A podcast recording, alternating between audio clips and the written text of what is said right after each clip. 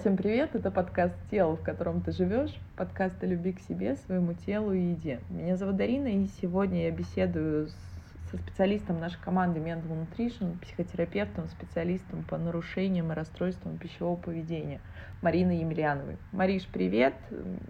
Собственно, я, как всегда, рада тебя видеть и слышать. Мне, друзья, повезло чуть больше, чем вам, потому что с Мариной мы разговариваем всегда по видеосвязи. И ты знаешь, меня радует наше последнее время постоянство, что практически каждую неделю мы снова записываем с тобой наши выпуски, и чувствуется обратная связь тех, кто нас слушает. И, друзья, спасибо вам отдельно за ваши добрые слова и то, что вы показываете нам, что вам откликается то, о чем мы говорим, и то, что мы делаем. Да, приветствую. Приветствую, Дарин, приветствую наших слушателей. И ты знаешь, на самом деле, вот то, что является, тем, про что ты сказала, что мы друг друга видим, мы друг с другом общаемся. Я, правда, в какие-то моменты сама для себя понимаю, что то, что мы делаем, казалось бы, во благо, миру, во благо людям, очень во благо и для нас самих. Потому что тот вопрос, который мы поднимаем, те вещи, о которых мы говорим, они очень часто являются чем-то, что на тот момент важно проговорить и для самой себя в том числе. И это как раз-таки к вопросу, наверное, о теме, которую мы с тобой, Дарин, сегодня хотим поисследовать, о теме самопомощи. Самопомощи тогда, когда ты остаешься один на один со своими чувствами, когда у тебя уже очень много опыта своих личных проработок, когда у тебя за плечами, уже не одно понимание, осознание и 89 тысяч инсайтов, но в какой-то момент ты вдруг приходишь в состояние, в котором тебе опять кажется, что ты на том же самом месте, на котором и был в начале. На том же самом месте, вне зависимости от того, что уже многое понимаешь, многое осознаешь, многое проживал, и хочется все обесценить, хочется сказать, что все не так, как должно было быть, и хочется найти какие-то способы, которые объяснят тебе, что все тщетно. Это такое состояние, которое я, порой называю активное включение нашего внутреннего невротика, который привык жить по определенным параметрам, принципам и стереотипам, и который периодически очень здорово ограничивает нас в возможности осознавать, что мы идем по правильному пути, по выбранному нами изначально, и что цель однозначно будет достигнута. И вот здесь как-то сразу я так ушла, в это исследование. Ну, на самом деле, меня прямо мой внутренний твой собеседник, помимо внешнего, прямо подпрыгивает, потому что тема самопомощи, о ней мы поговорим с тобой дальше, вообще, возможно ли она, в каких она ключах, почему любой откат, о чем бы мы ни говорили, друзья, как вы заметили, мы говорим не только о пищевом поведении и его нарушениях, а мы говорим обо всех аспектах, которые происходит с человеком за ту жизнь, которая с каждым из нас так или иначе случается. И вот на тему отката и обесценивания мне очень вспомнился момент, когда я начала терапевтировать. У меня уже за спиной на тот момент было несколько институтов, часы практики.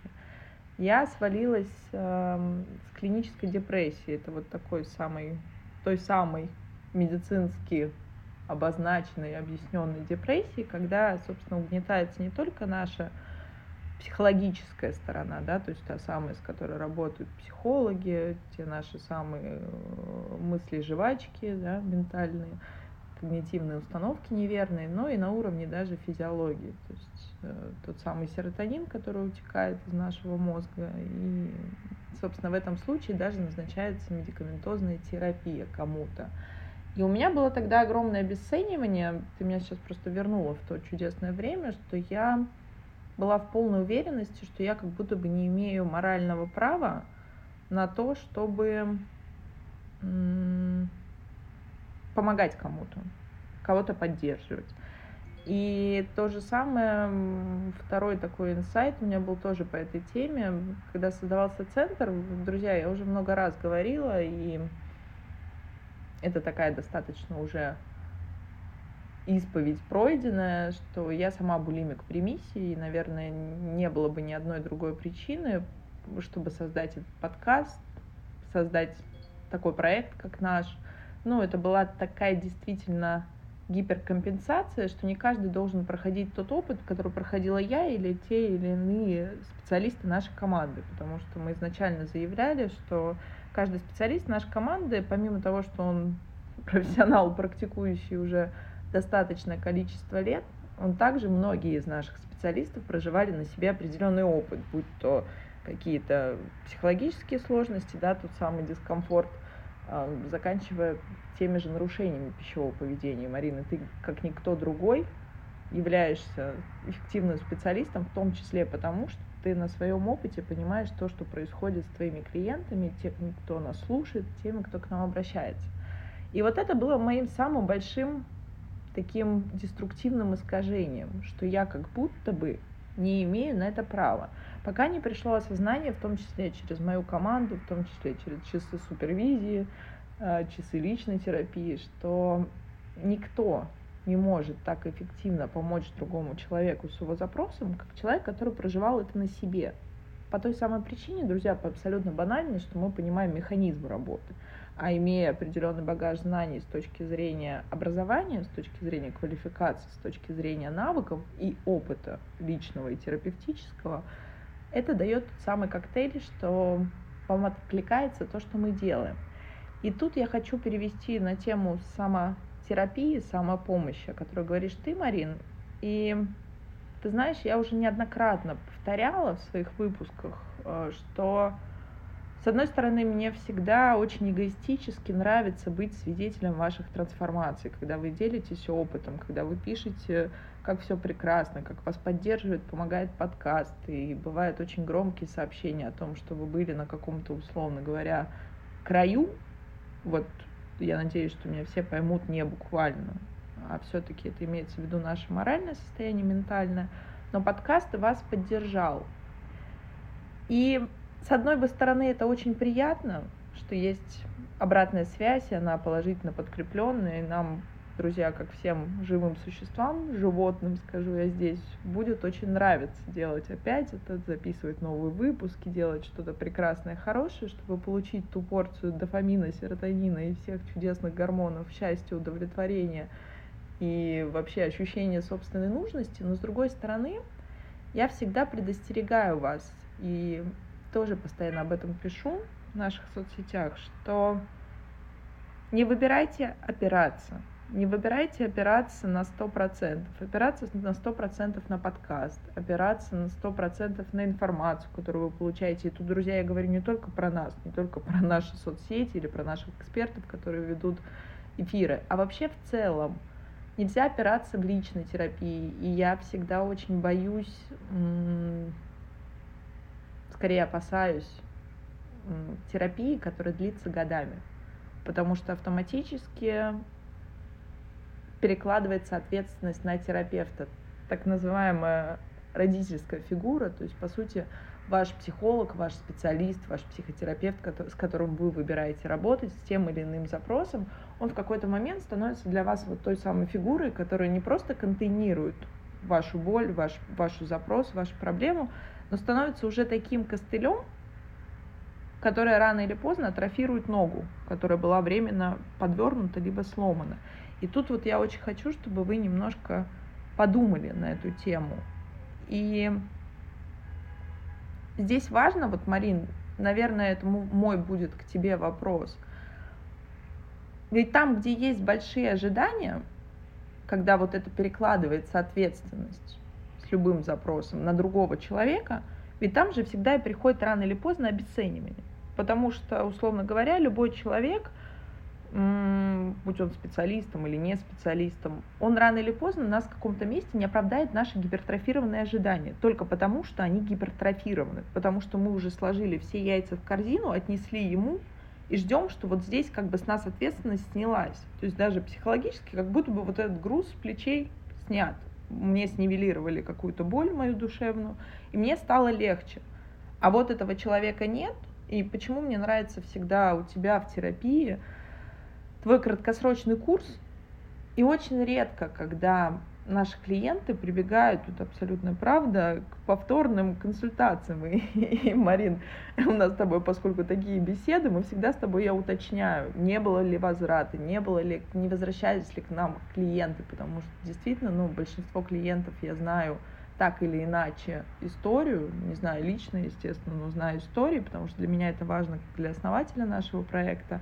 И меня всегда это удивляло, пока ты мне не сказала очень правильную фразу. Я учу каждого клиента быть психотерапевтом самому себе. И это то, в том числе то, за что я преклоняю перед тобой голову, колени. И я считаю, что это самый лучший способ. Потому что, друзья, это способ не помощи, а это способ научения человеку быть помощником, партнером и другом, прежде всего, самому себе.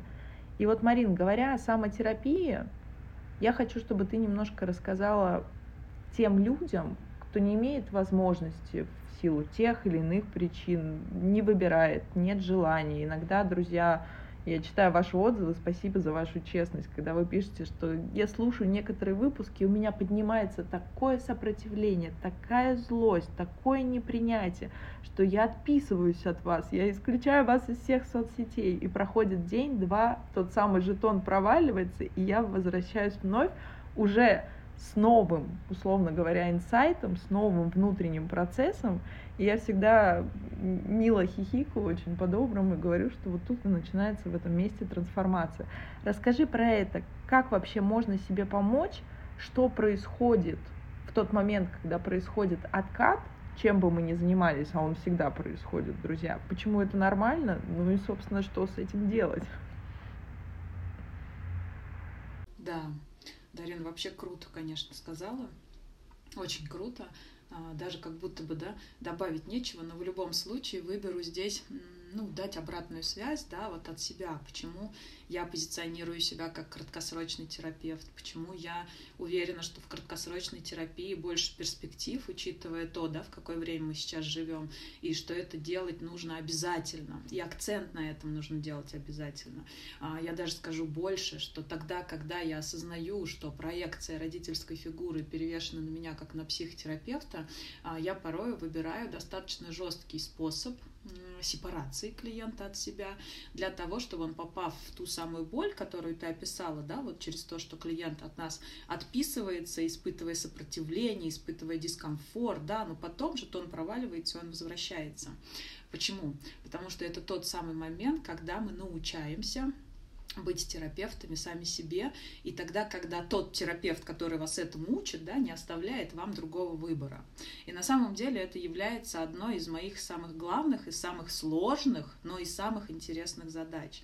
Потому что тогда, когда я проходила свою собственную терапию, и когда я проживала момент сепарации от терапевта, знаете, это все, мягко говоря, выглядело очень агрессивно.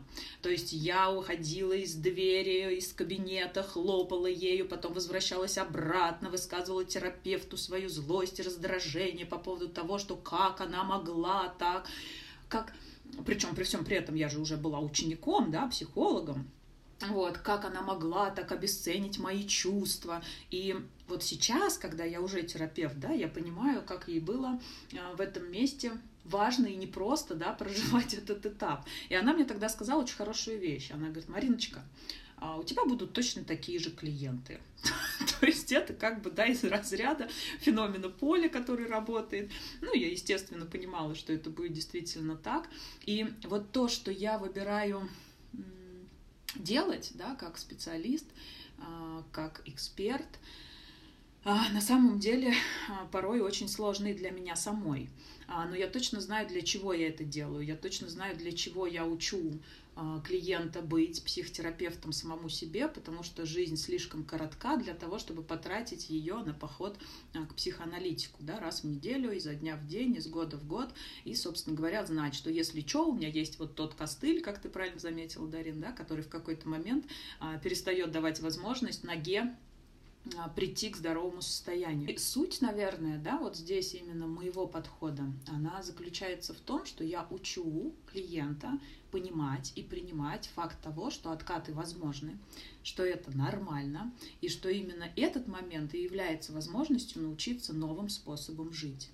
И поэтому тогда, когда мы с вами приходим в такое состояние, в котором хочется все обесценить, в котором мы не чувствуем никакого результата, в котором нам кажется, что все было зря, в котором мы не понимаем, а куда дальше, а где другие опоры, а нужны ли они мне, а точно ли в опорах смысл. Вот здесь уже, благодаря опыту, который мы проживаем в процессе терапии, у вас есть возможность чем себя поддержать, что себе сказать и как помочь самому себе, да, на данном этапе.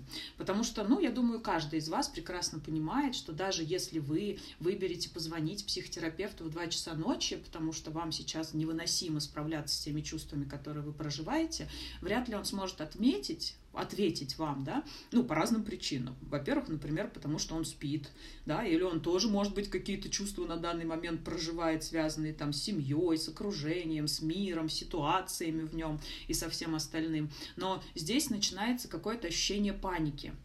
А паники связаны с тем, что, если он мне опора, если он мне поддержка, да, если я заплатила ему для того, чтобы чувствовать себя в безопасности, как же так я не могу иметь возможность, да, на эту скорую помощь? Как же мне здесь помочь себе справиться с состоянием, когда я еще не знаю, не умею, не осознаю как? Когда у меня еще нету этого навыка не чувствовать боль, какие-то сильные эмоции, которые я не могу прожить и справиться с этим. И чем это лечится, да, то есть эта преамбула, она к тому, чем это лечится. То есть я с самого начала делаю акцент на том, что откаты будут. То есть давайте этот процесс, когда нужна самопомощь, я назову откатами. И откаты — это как раз-таки те ситуации, в которых этот навык самопомощи вырабатывается, тоже грубое слово, но оно здесь, наверное, самое выгодное, вынужденным путем. Когда, правда, я, конечно, могу позвонить, но мне не ответят. Я могу вынести, мозг своему супругу, сестре, еще кому-то из своего близкого окружения, да, но опять не почувствую результата. А почему? А потому что задача психотерапевта и меня, в частности, научить вас обходиться без внешней помощи.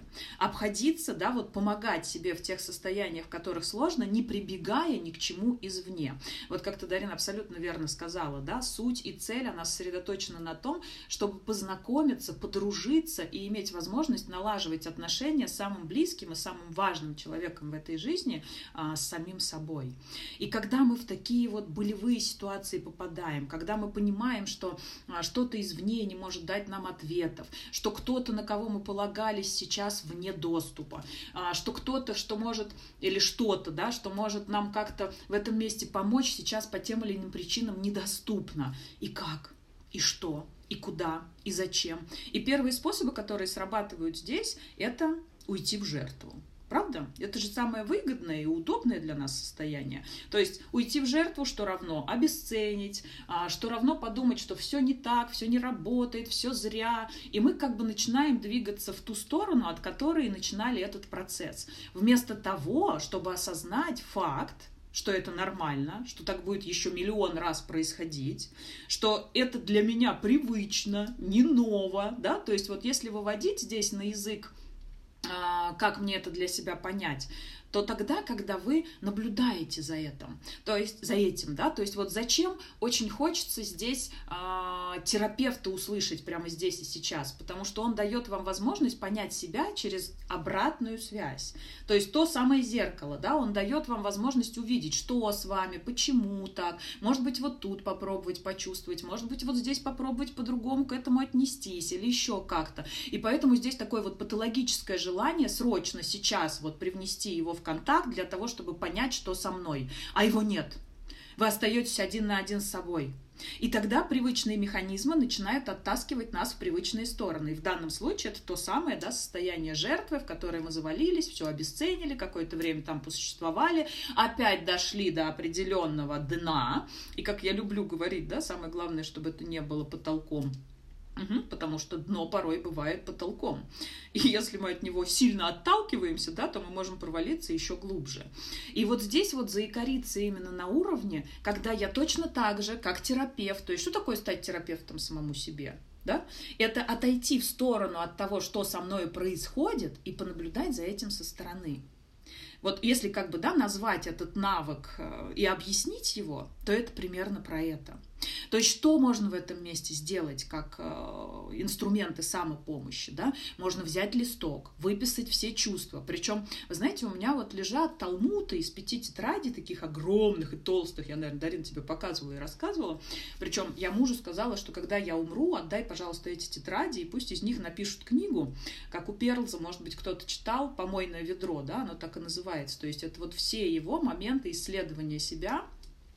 Перлз — это основатель очень классного подхода помощи людям, да, психотерапевтического, это гештальт-подход. И, правда, книжка очень интересная, но тяжеловатая, но, может быть, вдруг у кого-то будет интерес, да, почитайте, очень рекомендую. То есть это, правда, вся та помойка, да, которая лежит внутри нас, и когда мы ее из себя вытаскиваем, нам автоматически становится легче. То есть мы как раз-таки в этом месте, да, и славливаем возможность быть наблюдателем за тем, что происходит со мной в данный момент времени и сейчас. Причем об этом говорят все. Все, вернее, да, и западная психотерапия, и психология, и Восток, и религии, и все на свете, только на разных языках. То есть задача, как бы, помощи себе, да, она заключается в возможности наблюдения за собой со стороны. И это вот тот навык, который очень важно получить в процессе вашей трансформации и саморазвития. Марин, браво, круто, что ты вспомнила. Да, друзья, когда-то это была моей настольной книгой очень много лет. Эта книга называется «Внутри и вне помойного ведра». Она действительно очень такая... Но она сложная. Знаете, почему она сложная? Потому что она про нас. Она про каждого из нас, про наши чувства, про то, что многие вещи мы ощущаем одинаково, просто интерпретируем себе их по-разному. И как раз-таки вот там происходит рассвет всех наших деструктивных установок, деструктивного восприятия жизни. И в целом когнитивная модель говорит о том, что события-то одинаковы. Просто мы, каждый из нас, и об этом же говорит религия, об этом же говорит эзотерика, каждый из нас воспринимает по-разному то, что с ним происходит. И, Марин, мы с тобой очень часто говорим о том, что то, что для вас может быть сущим адом, как минимум для одного человека на этой планете, в этой жизни, окажется действительно подарком судьбы, причем искренне. И задумывайтесь всегда об этом, когда вам кажется, что вы у того самого дна или того самого, что страшнее потолка, как ты сказала. И ты знаешь, я за это очень боюсь марафоны похудений, марафоны каких-то трансформаций, марафоны каких-то... измени себя за 30 дней, там что-то такого плана. Друзья, опять же, я никого не хочу обидеть, и действительно они работают, но есть одно «но». Они работают в контексте здесь и сейчас, когда вы находитесь в группе единомышленников, когда вы находитесь в том самом потоке, когда у вас есть достаточно четкая структура. И самое главное, когда у вас есть некая фигура, на кого вы можете опереться. А дальше вы выходите с этого марафона, курса, чего угодно. И с вами опять-таки случается жизнь. Друзья, я нарочито говорю именно «случается», потому что если мы все-таки не выстраиваем внутреннюю опору, а это сильно сложнее, дольше, ну и как-то ответственнее, даже интуитивно понятно, чем просто послушать авторитетное мнение, сделать раз, два, три, и у вас получится естественный эффект, так легче. В долгосрочной перспективе вы все равно остаетесь одни. И вот, возвращаясь, заканчивается марафон, к примеру, возьмем похудение, такое одни из самых наиболее популярных, и дальше случается жизнь. И тут не получится залезть под кровать, и это очень часто срабатывает, ты знаешь, у наших клиентов в голове: можно я вот здесь под кроватью похудею, потом выйду, и все, собственно, ахнут. А дальше случается реальность, дальше дни рождения, свадьбы, поминки. И у нас есть всегда повод погрустить. А наша психика, особенно психика пищеголика, очень любит подтасовывать факты. Это первично, вы помните, друзья, что появляется чувство, обычно какое-то неприятное, какое-то гаденькое. А потом наш мозг тщательно находит, собственно, берет из того пространства вариантов вот ту самую ситуацию, которая, в принципе, подходит под эти мотивы, будь это грусть, будь это злость, будь это печаль. Ну и, собственно, в этот момент психике можно удариться об неловкое слово мужа, который ничего такого не имел в виду, но вы очень удачно это подтасовали. Или под ситуацию на работе, которую в другой день, в другом умонастроении вы бы восприняли абсолютно спокойно, здесь вам есть за что зацепиться. И что дальше срабатывает? Старые нейрональные сети. И тут у каждого свое. Кто привык, собственно, заглушать это бокалом, двумя, тремя, читай, бутылкой вина, он пойдет делать именно это. Кто-то пойдет это закуривать, кто-то пойдет это заедать, кто-то пойдет выносить магазины. Есть еще более-менее экологичный вариант, это, собственно, спортзал. Но тут как-то не так оно все работает. И итог-то какой, Марина, я к чему? Что даже очень часто, когда ко мне, к примеру, приходят клиенты там снизить вес, нормализовать вес, но обычно они приходят просто с банальной фразой «я хочу похудеть». И, собственно, цена-то там бывает очень дорога за это, за все. То ведь если мы прозаично не меняемся внутри себя, я говорю сейчас про прописные истины, которые те, кто нас слушает, уже знают, мне кажется, наизусть, то, собственно, мы очень быстро возвращаемся в обратное состояние, а иногда и с плюсом. Потому что, к примеру, в этом случае дело не в еде, а дело в нашем восприятии, в том, как мы прежде всего воспринимаем себя. И вот тут, безусловно, будет разочарование, причем глубинное. Причем настолько, что мы действительно, как ты сказала, впадем в жертву, опустим руки, больше никогда не будем пытаться.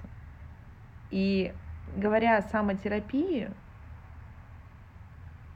я бы очень хотела, чтобы ты, во-первых, легализовала то состояние, что каждый из нас может быть в слабости. И, друзья, имею здесь в виду, что даже те же самые специалисты, те же самые психотерапевты, это точно такие же люди, которые также бывают в моментах каких-то откатов, в моментах каких-то слабостей. И я не случайно, друзья, в самом начале нашего выпуска сказала о том, что я открыто всегда рассказываю об опыте депрессии, об опыте длительной булимии 10 лет и длительной ремиссии точно такой же. Марина всегда делится о том, что она пищеголик в длительной ремиссии. И более того, я всегда восхищаюсь теми историями, которые ты рассказываешь, теми примерами, где ты не додала себе, условно говоря, внутреннего «хочу», и это вылилось, естественно, в твой привычный паттерн поведения, потому что отношения романтические у тебя уже много-много лет с едой. И, друзья, вот здесь я специально вам накидываю эти примеры, чтобы вы понимали, что вы живете со своим опытом, защитным способом, защитным механизмом, защитой своей психики от этого какого-то недружественного мира, как мы воспринимаем, очень много лет, не год, не два и не пять. А нам кажется, что вот мы сейчас пройдем курс, пройдем какую-то короткую терапию, и все, и так теперь будет навсегда. И это тоже вот это дихотомическое мышление, черное-белое. А если я вдруг оступлюсь, то я решу, что я больше никогда не буду ходить и лягу на пол. И вот то же самое можно спроецировать на любые наши взаимоотношения, прежде всего с собой. И поэтому первое, что я бы хотела еще раз повторить за тобой, Марин, что рецидив, откат, какой-то, не знаю, отскок, назовите сами, возврат к старым привычкам, это нормально. Но вопрос в том, что вы уже другой в этой ситуации. Разница в том, что вы можете обращать на это внимание, и вы уже знаете, точнее даже не так, наша задача как специалистов, наша задача как проекта, наша задача как команды, задача в принципе любого специалиста, помогающей профессии, дать вам ту самую инструкцию, ту самую удочку, чтобы вы знали, как ловить рыбу, даже если вы встали на тонкий лед. Но вы знали, как нужно лечь, что нужно сделать, чтобы не провалиться под него. И в этом, наверное, Марин, наша самая большая задача с тобой как терапевтов, как специалистов, именно снять это напряжение и дать ресурс, чтобы быть себе прежде всего другом и самотерапевтом. И вот, наверное, расскажи немного о том, как человек может работать со своими, ведь все-таки мы с тобой базируемся на то, что большинство наших способов, те, которые нас волнуют, наших запросов, происходят из наших негативных установок, прежде всего о себе, о мире, в котором мы живем, о теле, в котором мы с вами живем. И вот исходя из этого, что можно посоветовать человеку? Вот я понимаю, что меня опять накрывают негативные эмоции, или я опять понимаю, что я возвращаюсь к старым способам поведения. Друзья, еще раз обращу внимание, мы не только про пищевое поведение, мы говорим в целом о том, как мы взаимодействуем с собой и с этим миром. И что мне тогда делать? То есть как я могу себя остановить или как я могу вообще отследить этот момент? То есть в чем разница я до терапии или я до какого-то групповой тоже терапии, я до взаимодействия с собой в таком ключе и я после? В чем разница?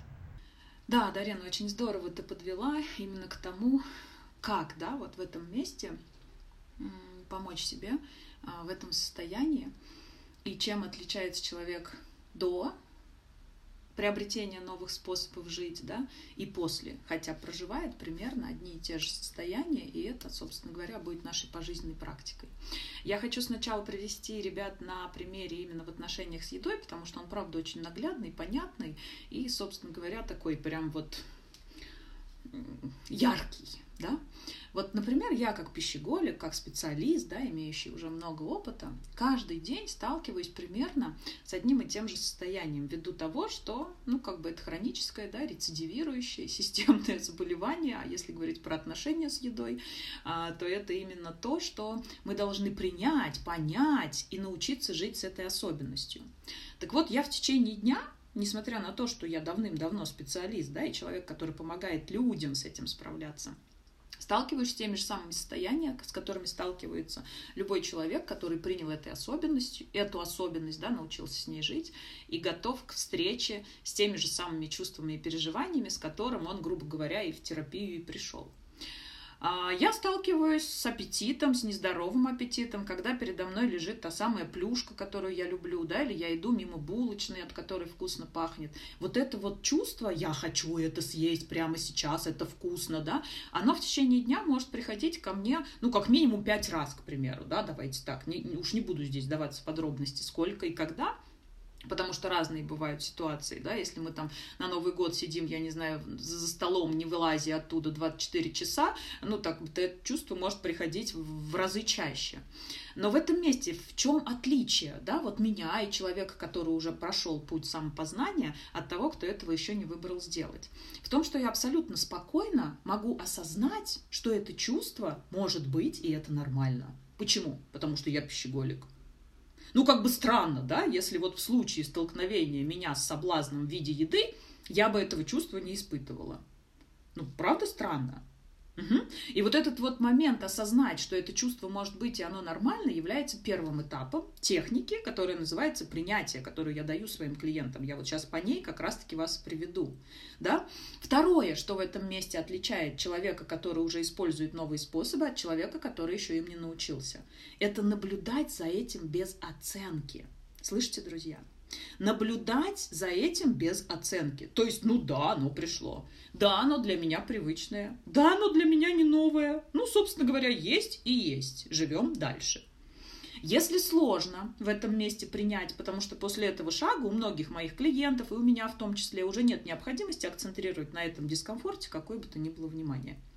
Если же это еще не сработало, то тогда что мы с вами делаем? Мы возвращаем себя к себе через тело. Да? То есть мы начинаем понимать, а какие физические ощущения в моем теле сейчас. То есть сосредотачиваемся на состоянии того, что чувствует мое тело, чтобы отключиться от эмоционального контекста. Угу. То есть, ой, я вот сейчас иду, там, я наступаю на эту дорогу, я чувствую, как подошва моей обуви, там, я не знаю, соприкасается с этим асфальтом. Или я несу в руке пакет, да, этот пакет где-то мне колет, где-то, может, неудобно, где-то, может, дискомфортно. То есть мы уходим из состояния эмоциональной заряженности, да, к состоянию ощущений в теле. Если это не помогает, хотя обычно здесь уже как бы вы в принципе забыли все то, но первый шаг, друзья, обязателен, и второй в том числе. Когда мы принимаем это чувство, когда мы осознаем то, что это нормально, то, что с нами сейчас происходит, и странно, если бы было по-другому. Да? И сосредотачиваем, помогаем себе, слышите, здесь как раз к вопросу о самопомощи, мы помогаем себе в этом месте не уйти в привычный способ обесценивания, жертвенности и всего остального, а помогаем себе прожить этот этап и идти дальше, осознавая, что способ, который я выработала для себя в процессе самоисследования, самопознания, психотерапии для меня наиболее экологичный, правильный и здоровый. То есть сосредотачиваемся на ближайшем. Мы вспоминаем вообще, куда мы идем. Какие у нас там на сегодня задачи, да, что мы планировали, с кем мы сейчас встретимся, с кем увидимся, да, про что будем думать, что будем делать, какие поступки, там, действия будем совершать. И после этого, тогда, когда вы уже вот это вот все прожили и поняли, вы, естественно, благодарите себя за то, что вы выбрали сделать. Благодарность самой себе, слышите, ребят? Благодарность самой себе – это, наверное, финальная точка, которая дает возможность сформироваться той нейронной связи, которая является, ну, как бы, сгенерированный, да, в нашем рептильном мозге, в мозге, который не отличает нас от животных. То есть это та самая конфета, которую мы даем собаке, которую дрессируем, да? А здесь благодарность самому себе. Это как раз-таки зафиналивание того, что я выбираю новый способ, он классный и здорово, если я буду так делать. То есть мы здесь стали с вами еще сильнее и еще способнее к тому, чтобы даже заваливаться в то, во что заваливались раньше.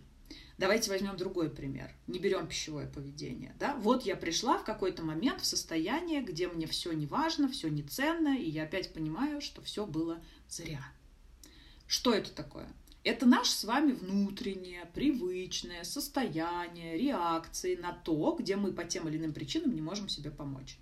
Что мы здесь делаем? Мы осознаем, что это нормально. Я вот, знаете, даже как в этом месте иногда выбираю говорить сама себе: «Привет, мой невротик». Муж называет у меня эту часть Мариной из 90-х. Я могу сказать себе: «Привет, Марина из 90-х». Да? Я себя знаю в этом случае. То есть как я реагировала до того момента, когда не знала, как себе помочь, как справиться и как выйти на другой уровень. То есть я заваливалась в жертву, находилась в ней. Я рассказывала миллион раз и в подкастах, и в эфирах прямых, да, про свой путь. То есть уходила в рецидив, набирала 10 или 15 килограмм лишнего веса, доходила до своего собственного дна, потом от него отталкивалась и шла в новый способ поиска помощи себе. Например, это была какая-нибудь очередная а-ля диета. Почему? Потому что как взаимодействовать с собой, я на тот момент не знала. Что, собственно, предлагалось из новых способов извне, то и использовала, свято веря в то, что наконец-то мне это поможет. Угу. Поэтому, да, привет, мой невротик, привет, да, ничего нового и странного я не слышу из того, что ты мне предлагаешь, что жизнь плоха, не знаю, что завтра будет, страшно, грустно, неудобно, ничего не работает, все, что я сделала, оно не дало мне нужного результата. Я слышу это, я осознаю, что это так, я знаю, что это та часть, которая помогала мне дожить до сегодняшнего дня такой, какая я есть. Да, и благодаря ей, собственно говоря, я существую, как бы там парадоксально это ни звучало. Привет, вижу, слышу, узнаю. Дальше что я делаю? Я наблюдаю без оценки. То есть ничего удивительного в том, что внутри меня проигрывается эта субличность, да, давайте назовем ее так. Я, не вижу от слова совсем. Ничего нового, хочется вот так вот сказать. Все вот так, как я уже миллион раз осознавала, видела и чувствовала. Но я за этим наблюдаю. Друзья, понимаете, вот что здесь самое главное? Я наблюдаю за этим со стороны. То есть я не это. Угу. Вы уже вышли из этого состояния и перестали им быть. И в этом самый главный бонус и самый главный лайфхак. Ну и дальше, как я уже сказала, да, следующий этап. Если это еще не помогло, но чаще всего это помогает, вы уходите в физику, в осознание себя через тело, вы сосредотачиваетесь на ближайших событиях, вспоминаете вообще, да, что вы сегодня делаете и как вы будете это делать. И, безусловно, благодарите себя. Почему? Потому что в этом месте вы развернулись лицом к себе, вы позволили самой себе себя почувствовать, вы позволили за собой понаблюдать, и вы позволили помочь себе, не прибегая к помощи извне. И это очень ценно. И донесла ли я в этом месте, Дарин, важность этого процесса и этапность его проживания?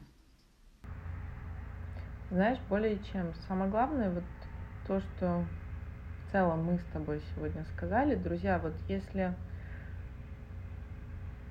сократить наш сегодняшний с тобой выпуск до одного слова, то, мне кажется, это было бы слово «осознанность». Но оно всегда так очень эфемерно звучит, очень что-то на модном. А если, друзья, сказать проще, вот то, о чем говорила ты, Марин, увидеть, поздороваться, не побояться, а просто встретиться. Да, это я, ведь это такая же ваша часть. Вы проявляетесь где-то. Вот то же самое я всегда говорю, что Что такое понятие хороший, плохой, как мы любим очень часто клиенты с расстройством пищевого поведения, с непринятием своего тела, с таким оценочным мышлением к себе, очень любят все делить на хорошее и плохое. Я всегда привожу пример. Всегда ли хороший человек, которого мы считаем хорошим, он хороший везде? Ведь я думаю, что ни один из нас не является таковым. Ведь все-таки найдется та продавщица в магазине, тот преподаватель в институте или в школе, для кого вы не были хорошим, но были хорошим для другого. Поэтому вот эта категорийность, на которую мы привыкли, нашему мозгу, просто вы должны понять, какие бы мы с вами ни говорили, что мы все божественные существа, осознанные, мы в принятии, в дзене, в чем угодно, в гармонии, чего-то там еще, всего того, что мы желаем друг другу на день рождения, но есть мозг, и мозгу так легче, ему проще объяснить себе, что вот это хорошо и это плохо. Ровно до того момента, пока он не встретится с другим таким же человеком, с таким же, собственно, аватаром на голове, который рассказывает ему свой мультик про то, что такое хорошо и что такое плохо, как в сказке. И, друзья, наша задача здесь просто понять, что мы не можем везде быть одинаковы. И эта часть, будь это пищеголик, будь это, не знаю, истеричка, будь это неэмоциональный человек, и другие наши стороны, они все про нас, они все про нас. И это не хорошо и не плохо, это просто мы.